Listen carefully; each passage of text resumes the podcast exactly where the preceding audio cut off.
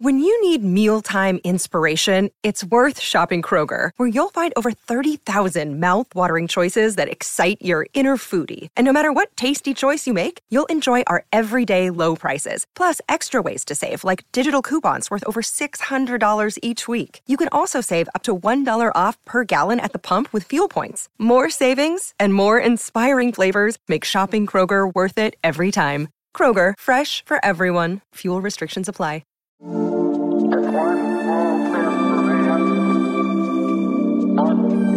leap for mankind.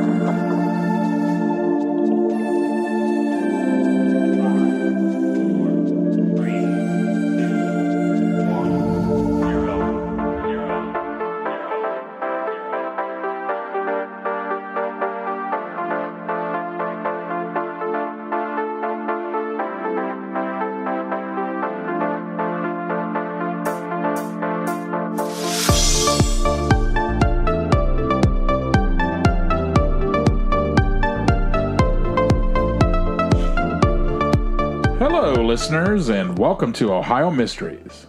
This is our 10 minute mystery edition, a little slice of intrigue in the middle of your week. I'm your co host, Steve Yoder, and with me is our storyteller and journalist, Paula Schleis. Hi, everybody. Steve, I got a trivia question. What's a trivia question? Look at me. Stop looking uh, Okay, at the stop screen looking at because I don't screen. want you to see the answer. Okay. You probably saw it already. I did not. I Okay. didn't even know you were asking me a question. All right. So, Ohio is home to one of the greatest archaeological finds in the country, something that actually has no equal in the world.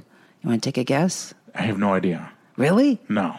Wow. You know, I would guess most dinosaur? I would guess most modern day Ohioans don't fully appreciate what we have in our own backyard. Hmm. This is the Great Serpent Mound. Oh, Yeah, okay. I remember hearing about it when I was a kid in, Yeah. school.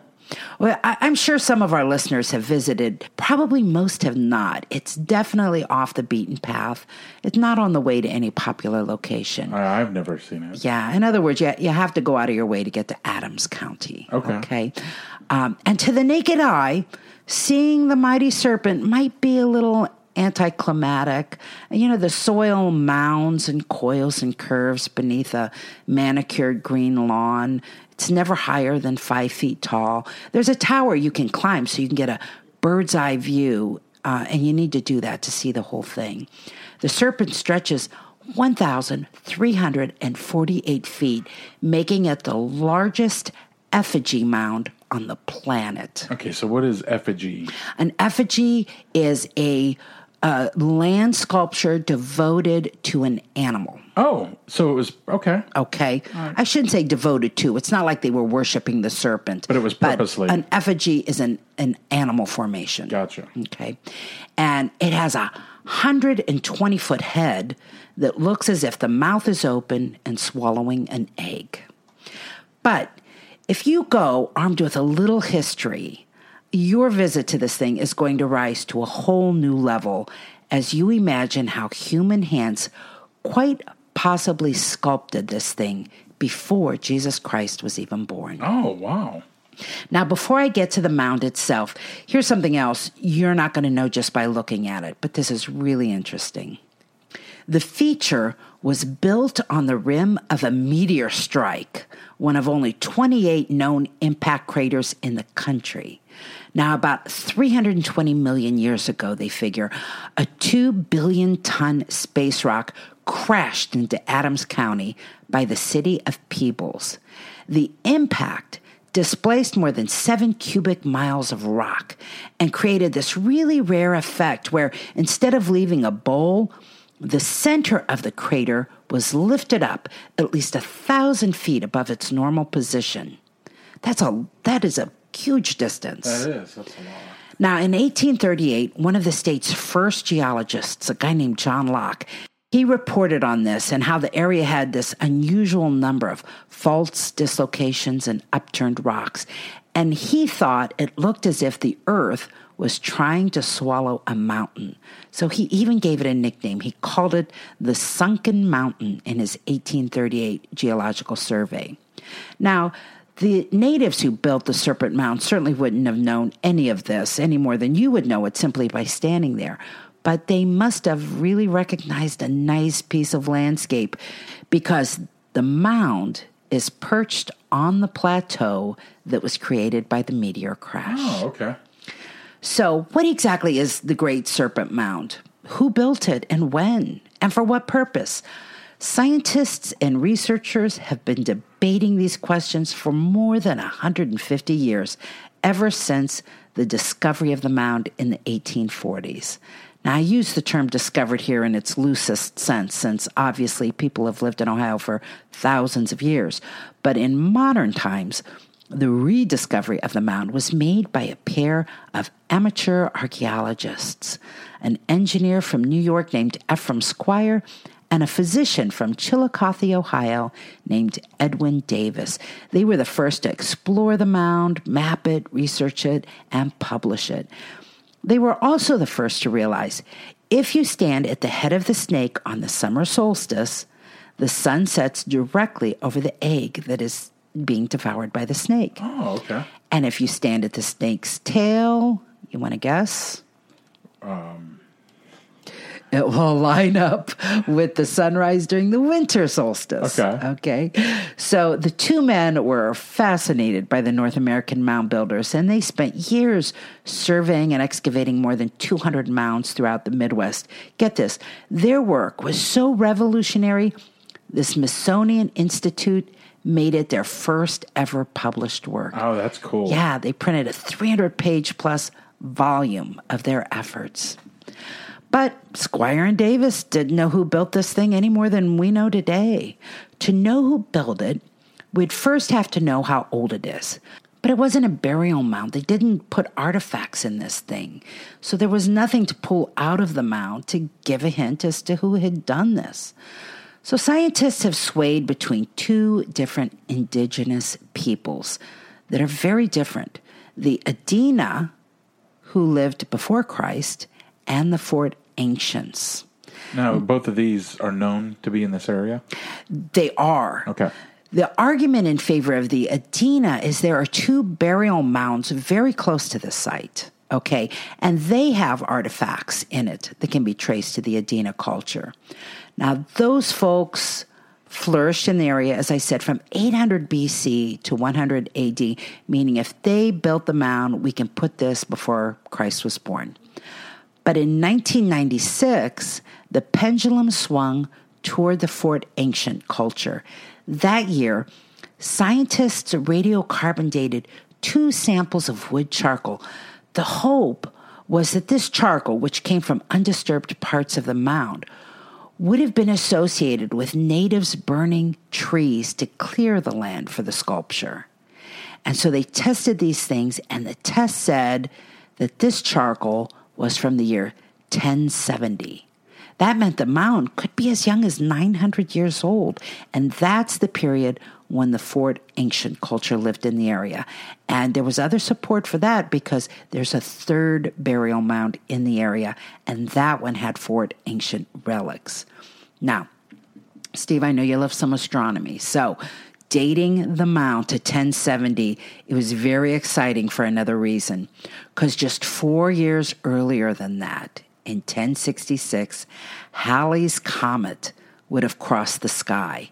And that particular trip of Halley in the year 1066 was the most famous appearance of the most famous comet. It was so striking that year that there are elaborate tapestries from, from medieval Europe celebrating the scene. Chinese astronomers recorded its brilliant flyby. Contemporaries wrote how it was a portent in the heavens such as men had never seen before. Now, I remember seeing the tail of the Hale-Bopp comet arcing halfway through the sky. That was just back in 1997. And it was a remarkable sight, even with the light pollution of Akron in my way. I can only imagine what a comet might have looked like to Aboriginal people who had no idea what they were looking at. Could it have resembled a serpent and inspired the building of an effigy? Oh, that's true. Okay. Yeah, it sounds like a good argument to me. So that was making the year 1070 sound like a very reasonable guess. But that radiocarbon dating effort in 1996 was not the final word.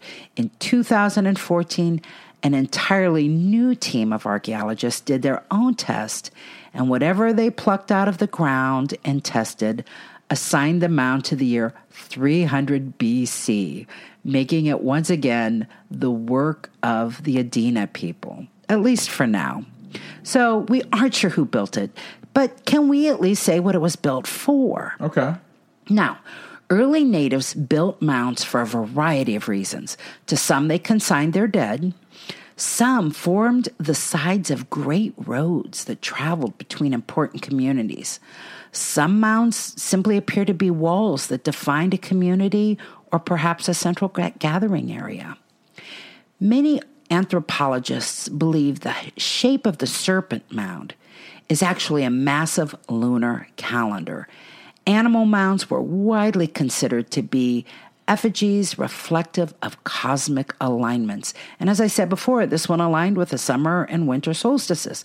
Can that really be a coincidence? Some historians believe it was a ceremonial site.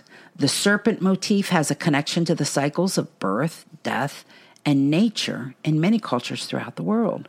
And, you know, swallowing the egg, know, I could see that. But the answer is no. We don't know what purpose it served. Whatever it was, the effort to preserve the mound so that it still exists for us to even see today goes back more than a century. In 1874, a nationally renowned anthropologist named Frederic Ward Putnam, he was the curator at the Archaeological Museum at Harvard University, and he was so moved by the sight of the mound. He did some excavating at the site and discovered that the entire form was on top of a thin layer of burned clay. Well, why would that be? He suggested maybe that burned clay had been laid down as the template so workers knew where to mound the earth.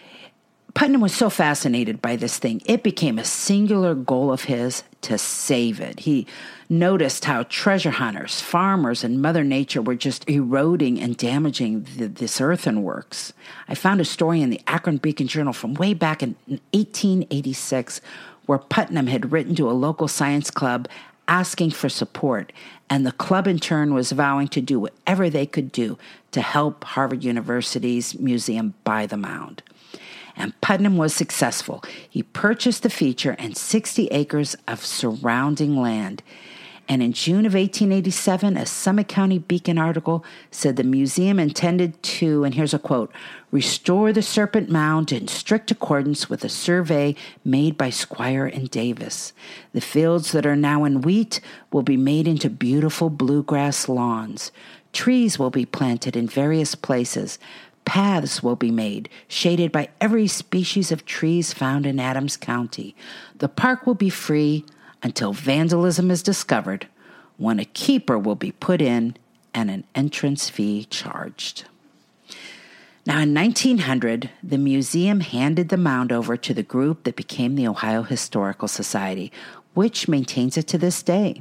By the way, there is a fee now. If you want to visit the site today, it's $8 a vehicle, and it's open year round, 9 a.m. to dusk every day. So, Serpent Mound is still a big archaeological question mark. Ohio archaeologist Bradley Lepper said in an article You go to Serpent Mound and you feel so close to understanding the intent of the people, but you can't. You can only wonder about what it was that happened out there. I also like the way an Ohio preservation group called the Arc of Appalachia says it's perfectly okay that the mound may be a mystery we'll never solved. Modern visitors may enjoy contemplating the mysteries of our land's ancestors and sensing of wonder at the scale of early people's physical and artistic accomplishments. The group wrote this on its website. Mystery, rather than certainty, remains this site's greatest gift to present generations, and all visitors are welcome to enter the circle of conjecture.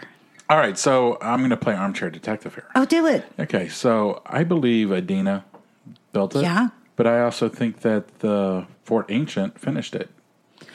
Well, if they both lived in the area and the Adena had done it, it must have been a, a marvel to the people of Fort Ancient. they so why known. wouldn't they maintain it, celebrate it? Absolutely. Exactly. So that's probably why you find both, you know, dating to I- that mound. That makes perfect sense to me. And I'm sure it has occurred to these scientists. I just never read Where they it together. debated that. But I think your observation is right on. All right. Well, that's it for our midweek 10 minute mystery edition. We'll see you here Sunday for our next regular full sized Ohio mystery episode. In the meantime, enjoy the rest of your week. And may all of your mysteries have happy endings.